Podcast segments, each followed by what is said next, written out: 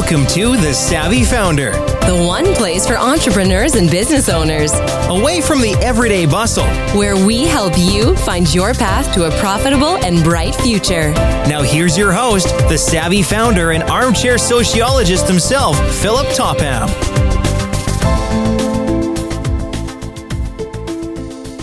Hello, and welcome to The Savvy Founder. I'm Philip Topham, and I am really stoked today to have Jon Shower here with us. Uh, hello, Jon. How you doing? I'm doing very well. Thank you for having me. How you doing? I'm doing great. Uh, we were just uh, connecting and reminiscing that uh, we met at the UCI Cove ecosystem probably two, three years ago. Um, and you were running around there all the time and you had a lot of energy. Yeah, so really appreciate that. Um, for the audience, why don't you give a, you know, I know you, but they don't know you. So why don't we give a little background uh, of your, you know, little bio sketch, if you will? Yeah, sure. Um, I've been out here in Orange County since 2010. Um, I love the weather. It's a great place. Um, most of my background is military, uh, which was through the mid 2000s for myself. I was in the Marine Corps during that time.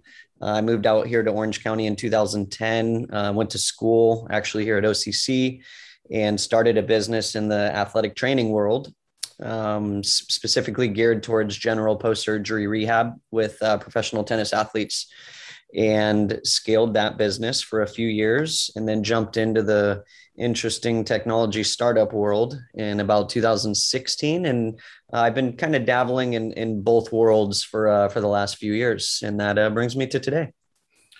Very nice. Well of course thank you for your service. Appreciate it yeah, so I always uh, appreciate the veterans. So thank you. Thank you. Um, so yeah, help me understand that difference between the the the physical post surgery world and the tech world. That those are kind of different worlds. Are they different worlds? They're extremely different. One's uh, primarily physical in nature. Um, yes, I I had a special place in my heart for uh, people that were injured, especially at the elite level. Uh, I was injured in the Marine Corps and uh, I had my shoulder fully reconstructed. And after that, my life had changed through a rehab program.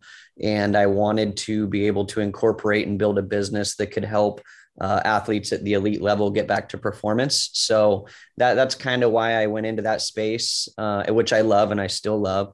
Um, and moving forward into the tech space, I was trying to grow my business on the athletic side. So I started attending different business events and got frustrated with the lack of ability I had to connect to people.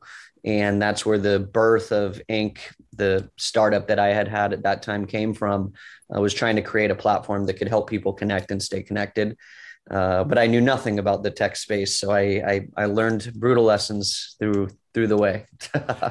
Well, that, that's so that's a that's a great story. So you you were really in that uh, you know the physical world of of injury recovery had a problem and said i'm going to solve this and figure it out so it must have really really bothered you a lot for you to then say i'm going to do this yeah, um, two pieces, which kind of gives context, I guess, for why I, make decisions very fast like that. Um, I'm I'm kind of passion led. I I lost a lot during my time in the military that made me have a mentality of of jumping into things even if I don't know much about it because it's life and and it's worth taking chances on. Uh, almost like the cliche, you never know what's going to happen tomorrow thing. So yeah, when I was going to events, I was like, man, I who am I talking to? I don't know the right people. It's kind of the similar thing you hear all the time at different events. And I thought, man, there's like nothing in technology that's helping me. Um, I, I don't really leverage LinkedIn at all. You know, how do I know who's in the room? All that kind of stuff. And I said, you know what? Screw it. I'm gonna I'm gonna try and jump in and, and figure out a solution for for this issue that I'm having. Yeah. So cool. Let's let's let's delve into that a little bit. So um how did that go? So how did it how did a non-technical founder start a tech company how did you recruit you know the, the big question everybody asks is how do you recruit your cto Yeah, if you want to make big mistake like me, you don't, um, and you face plant. I did not have a CTO at all, and I actually think it was probably one of the largest demises of the business, and why I ended up actually not being able to get to the point I needed it to. Um, I ended up hiring a software development company. Uh, again, I could go through a list of rookie mistakes um, that was here domestically, actually local in Southern California, up in Los Angeles. And because I didn't have a CTO, we th- there was definitely a disconnect um, from a monetary standpoint to a understanding where my brain was standpoint, um, and a lot of other things. So I, I actually did not have a CTO, and uh, kind of battled over a few years, going back and forth with a software development company after I had raised around a round of capital. Got it. So in that in that process, so if you didn't have the CTO, who um, then the next sort of uh, person that usually is responsible it says chief product officer who's who so that was your vision of the product or or did yes. they or they always did they follow what your vision was or did they come up with something completely different um, I, I, think it's a combination of both and not specifically to their fault, but I didn't know and I have the skill set to to kind of, I guess, create a better roadmap for them. Um, so I'm not going to put the blame fully on them. It's definitely on me as well. Uh, but I was the product guy. I was drawing pictures with pencil and paper on how I wanted the screens to look and what I wanted to happen if I walked into an event um, and sat with them and their CEO kind of took that, whipped together a design, and and um, I was raising money trying to pitch that idea at the time, and then we moved forward with it. But in between that, there was a lot of lessons learned on what I could have done differently and what I should have done. A CTO is definitely one of them, uh, or anybody technical that I would have brought into my team as a co-founder is something I should have done initially. Um, but yeah, there there was definitely issues kind of along the way and I don't think it ever fully came out how I needed or wanted it to. And issues then come down the road with that when you don't have the funding that you need and they're not willing to continue, which is another benefit to a technical co-founder. If they're equity invested heavily, you know, they're going to continue working on the the success of that project, even when the money's not there or low, uh, which was another thing I ended up learning with, with that specific role down the road. Yeah, it's it's it's a it's a uh, it's not uncommon. So, Jon, you you know you're you're um, we grow up with technology and we use it all the time, right? And we just so it's hey, this is this is easy, but we forget how auto magical everything really is and how much plumbing is behind the scenes. Um, but despite that, I don't usually find the issues with the technology as much. Um, and I'd like to see whether you agree with this or not. It's more along the lines of the person's communicating, like the the, the true communications, like um, like you're in charge of technology. I'll just let you go do it, or and I'm in charge of finance, and I'll go go do that, and and sort of each assuming the other is completely communicating well. Is, is that what you found?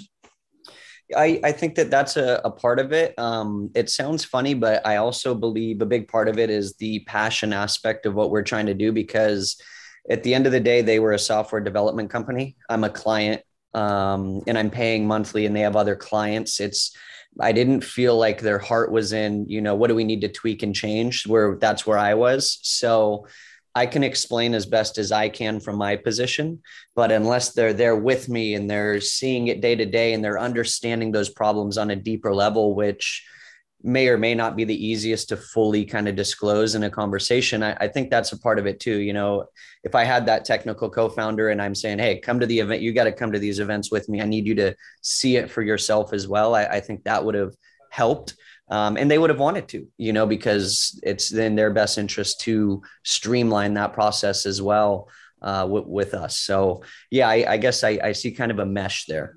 Yeah. So so for those of you listening, that, that's really priceless is to really understand the the passion as, as Jon is talking about the passion of the people developing your product. Um, they can develop your product simply by following the rule, you know, the rote rules of description of what's going on but if they don't understand the problem and really the core of the business, they're going to go off track really easy. So that's really, really great advice, Jon. Um, and let's let's segue though into the the money raising aspect because you were very successful at raising money and and that's really successful because not a lot of not all startups are successful at raising money so how did you find that process and you know how did you do that um, it, it definitely was difficult. I, I know what I've seen with probably 80, 90% of founders, maybe higher, is it's difficult for them to speak in front of people. Maybe they're technical co founders that like to be introverted or whatnot. I don't have a huge amount of skills. One of my skills that I like to think of having high is communicating with people in a room. Uh, and that's important to me. So uh, I am good at telling a story that I believe in as well, but being able to captivate and get through to people, I think. Um, and so that's definitely something that I, I try and hone in on it, it, even in my role. If, you know, if I'm the CEO, being able to talk to people and get them on board um, and be able to get them to understand what I'm saying for raising the money. Um, I listened to a few people I had in the beginning that helped from an advisory role and i was fortunate to have some friends and family that helped initially and i gave my life savings to it as well. And that that was a key differentiator because that helped some of the angels see the people closest to me trusted me and understood me. Therefore they could also um, trust me as well um, coming in with actual capital. But i mean it, either way it's a difficult process. I was pitching pen and paper at first um, then a wiry MVP on uh, InVision, you know that platform before yeah. anything was done. So that those are kind of the first uh, beginning steps. yeah. So exactly. So so you put money, skin in the game. You have this real ability to to to speak with people and communicate, and and that's aligns well with what I all talk about is the you know the the number one thing that people founders have that they that's free is, is that their voice, right? It's in their ability to connect and network with people. Um, it doesn't, it just takes a little bit of time and energy and focus and passion and, and some other things, but those are all, they don't cost anything to do, right? So how many people did you talk to before you, you, you got somebody to put in? Um, you know, uh, my when I put in everything I had, which wasn't huge. But when I had done that, my my father immediately came and said, "I'm I'm going to actually come in on this as well." and my grandfather did as well. So they they were the first three. If I ever talk about my my life story, the men in my family are are probably the biggest mentors and, pieces of my life. Uh, and every man in my family is military, so it's it's it's that's a huge dynamic of of why I am who I am today. But they had also came in with me, and and from that I was able to um, continue my talking. But I don't know, I probably had talked through thirty or forty different people um, at that time before kind of getting the last few pieces I needed for the raise. Got it. And and in that journey of talking to people, was was there anything that surprised you about talking to people with money? Were they, you know, helpful, hurtful? What what what the the good advice, bad advice? What how how was that?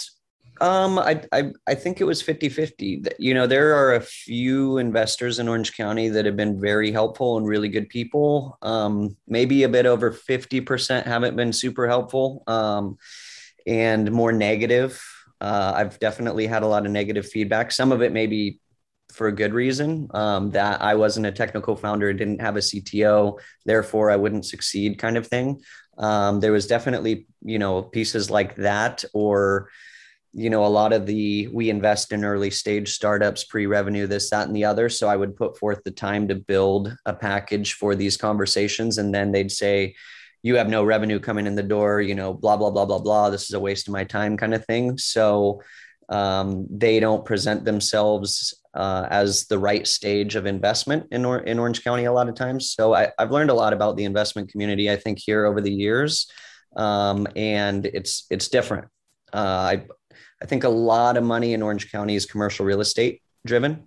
uh, which has a very different mindset on investments. And a lot of them will join angel groups. And the way they do things is very different than like a technical or, or a technology startup and in, the way things need to be and the chances you need to take from a, a risk on, risk off situation that they're not willing to. So uh, there's there's definitely a few things I think Orange County specifically has that hurts it from an investment standpoint.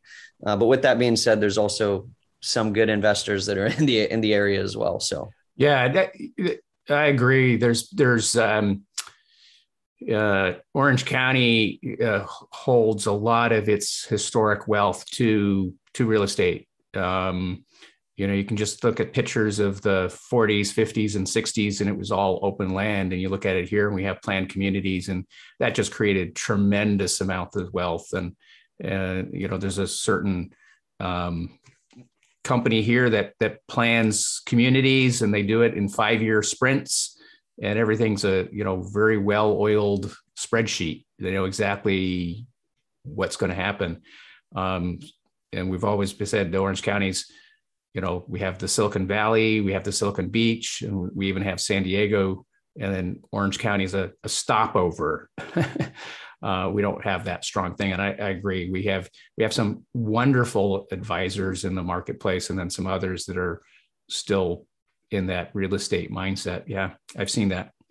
Um, and it, it, in in that process, though, in in the in chat, how did do you now have a better nose for for figuring out who's the good advisor and who's the bad advisor you know what you know if somebody's coming behind you and they're trying to interview um, and speak to investors how, how do how do you figure out who's a good investor and who's a bad investor um, i i feel like i know orange county very well right now from an investment standpoint um, whether it be funds or individuals in the beginning I I don't think I'd upset him, but I, I have a gentleman that is an investor, a, a well-known investor here, and he helped me tremendously. And if I had issues with advisors that I've had um, that did things shady or behind my back when they weren't supposed to, I would go to him. Um, and I really leveraged his wisdom and um, him knowing a lot of people in the area to help me initially as and then as i started kind of growing and going around i started figuring figuring things out myself. Um, but it's it's tough. Um, every situation is so different. It, it's tough to know. Um, I, I think you have a good idea though if if it's extremely negative no matter what you say kind of what what, what investor that is um, if they're supportive and willing to help you out outside of that conversation, whether it's in their benefit or not. I think that that can be can speak well to their um, their personality, their their morality, whatever you want to call it. Uh, but but it's tough. I I have a good understanding though, and could go through list of a thousand names and tell you who I like and don't like. yeah, yeah. No, I wasn't. I wasn't asking for that. But what I, what I was thinking is is and I think you've said that is is those people that are giving uh, being generous with their advice right there's there's this adage if you ask for money you get advice if you ask for advice you get money um, but if somebody's going to give you advice and show you a way forward or explain to you what's going on i think that's great advice um, somebody that simply says uh, it ain't going to work go fix it um, that's not very useful advice. That's sort of like throwing rocks. Right. Yeah. And I've, I mean, and I've had an investor or two in the area that have said, you know, I, I, I don't like this, you know, with you know, maybe it's, uh, for instance, like a, the financial projections or, or how I feel like the business could grow in some certain area. And they're like, you know, I, I don't like this, but change this and I'll work on it with you. And, and then, you know, let's, let's talk about it after things like that have been super helpful. And, and I respect that a lot. I, I'd like to think that that's how I would be in their position uh, instead of just saying, you know, no, or, you know, I don't like this or, or not really say anything at all or be kind. And then when you go away, you hear other things. So I, I, I think, you know, you, you can start figuring that out pretty quickly. Very nice. Now, I want to set that all that stuff aside, and then you've got this new venture that you've started on. Um, if I, I gotta, I gotta look at my notes. What, what was it called? Oh, Blackbird. Blackbird Secure. So, and you've you so how did you, you know, when you shut down, there was that transition period from knowing you had to shut down the business, and then to this new venture. So so help me understand that transition period. Was it was it tough for you? I had to cry a little bit, you know, for a few days, and uh, no, it it was painful on my ego to shut down Inc. It was there were a lot of things because there I had some naysayers in the beginning, and I wanted to to prove them wrong as well. Um, it, I had a lot of difficulties, I think, but it was internal. It was in my own head um, that I had to fight and deal with, and the feeling of failure towards the closest people in my life that had put money into it. Um, so yeah, I, I've had some significant troubles as far as getting through my own brain. Um, and I, but I learned so much through Inc. It almost helped create the spawning of Blackbird Secure, which is still within the realm of uh, relationship management, just different based on how we saw the economy, how we saw the market, what we did wrong, what should be different, and where we saw the future. Um, and that's what kind of spawned Blackbird Secure, uh, super early stage, you know, very beginning period right now. But yeah, that's it. It was a tough transition, but we tried to make it swift.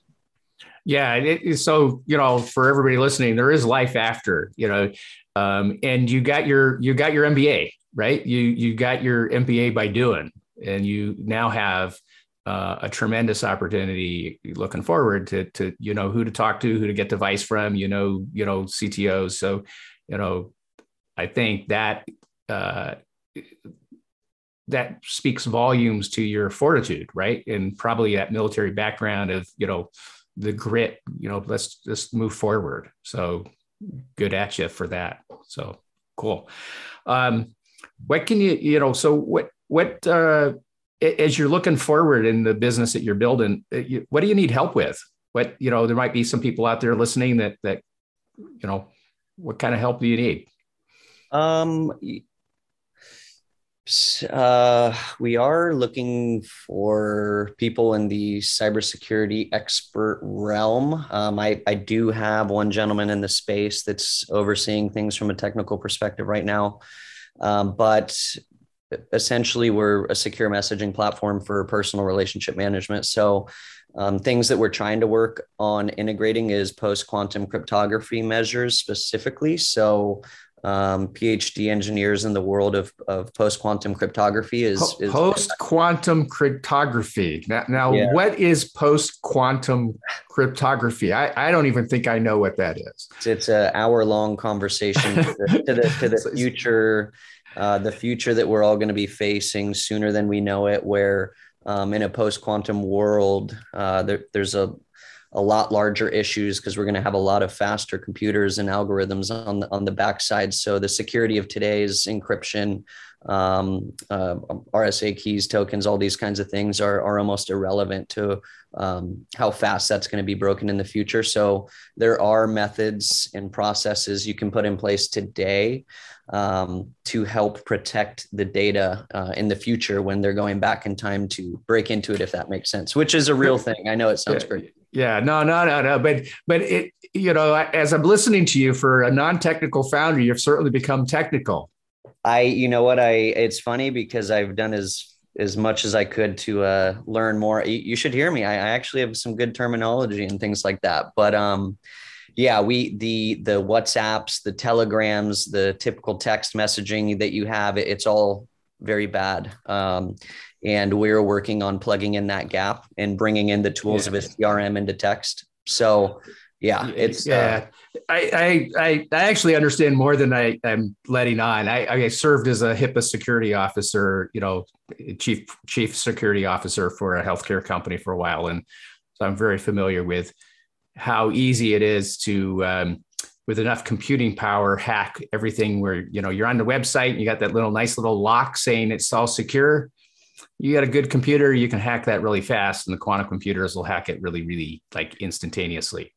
Yeah and nobody has a solution yet. So um, which leads me to you that you in your bio, I was reading that you raised money by getting a SBIR grant. And for the audience, a SBI is a Small Business Innovation Research Grant, and that means it's it's non-dilutive, meaning it's just money you get to build your business. You don't have to give up equity. So, how did you find that process? It's um, how, how did you come up to do that?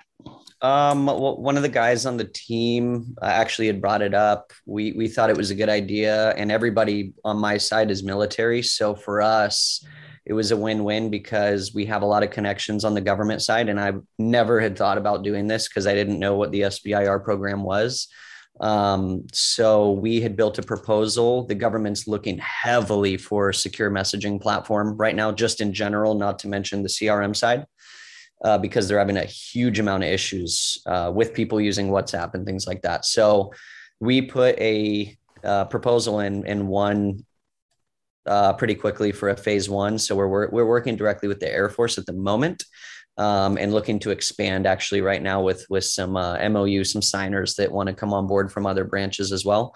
So yeah, we we do have a SBIR phase one, and then I I actually leveraged that immediately when we started this business purely on an idea and i was able to get the rest of the capital i needed within 30 days um, I, I think it's a super hot space right now and easy to understand so it made it a year of trying to raise funds with the last startup took 30 days probably with this one so it was definitely a different feeling very nice and, and when you said it was originally sbir with the with the army and then you used term MOUs, memorandum of understanding for for everybody, and so your military background really helped you strengthen those relationships. Did, were you able to talk the jargon that they're talking?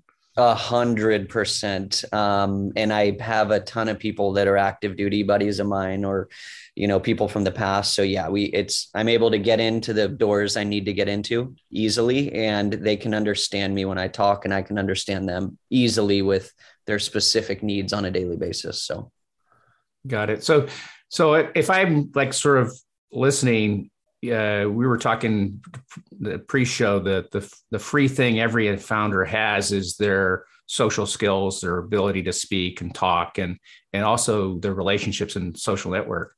And you're doing a phenomenal job of of networking in your strength, which is your military connections, your military relationships. So um, for everybody listening, take take note of that. If you have a network of school alumni or something like that, you should be tapping into it and and and and use their skill set. It's takes a tribe to build a uh, a business. So I have um, really enjoyed our conversation, and I want to know um, how does this? You know, is there anything that you'd like to tell the founders out there that that maybe you know they're you're following in your footsteps they're in the business they're you know what what advice would you give them as they move forward in their own business? Um, I, I think the couple things that I wish I would have done in the very beginning was um, go on Meetup or Eventbrite or anything like that and find some groups that are free to go to and talk with other founders and startups to learn and get some experience from them before even starting your own and chances are you're going to end up meeting people that you probably even bring on your team or work with uh, when you kind of push yourself into that environment. And i wish i would have pushed myself into an environment um, to learn from other startups first. Uh, another piece to that is going and working in another startup because you're going to gain a lot of knowledge if you're a first time founder that you might not have to make mistakes uh, doing on your own. So I wish I would have done that. Maybe it's going into an accelerator or or something where you can learn things early on.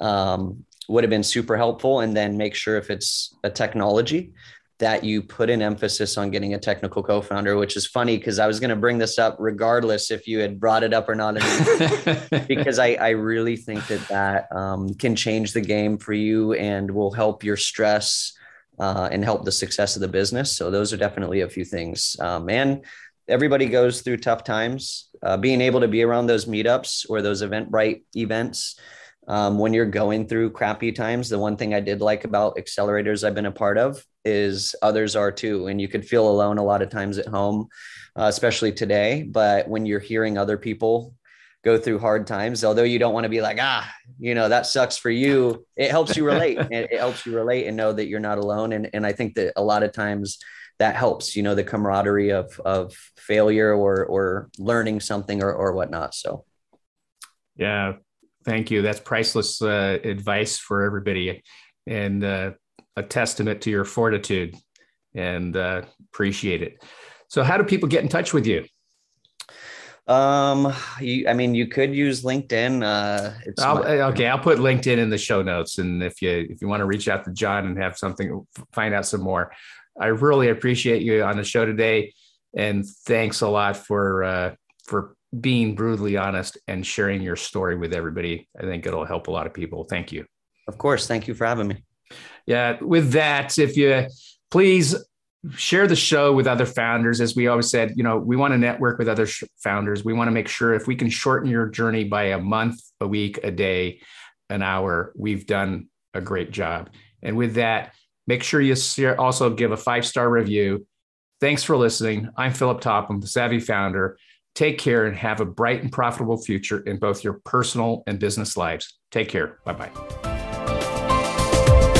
Thanks for listening. We hope you enjoyed the show. Be sure to subscribe and check out our website for tips, thesavvyfounder.com. You can also follow Philip on Clubhouse at The Savvy Founder. Wishing you a profitable and bright future. Safe journeys. See you next week.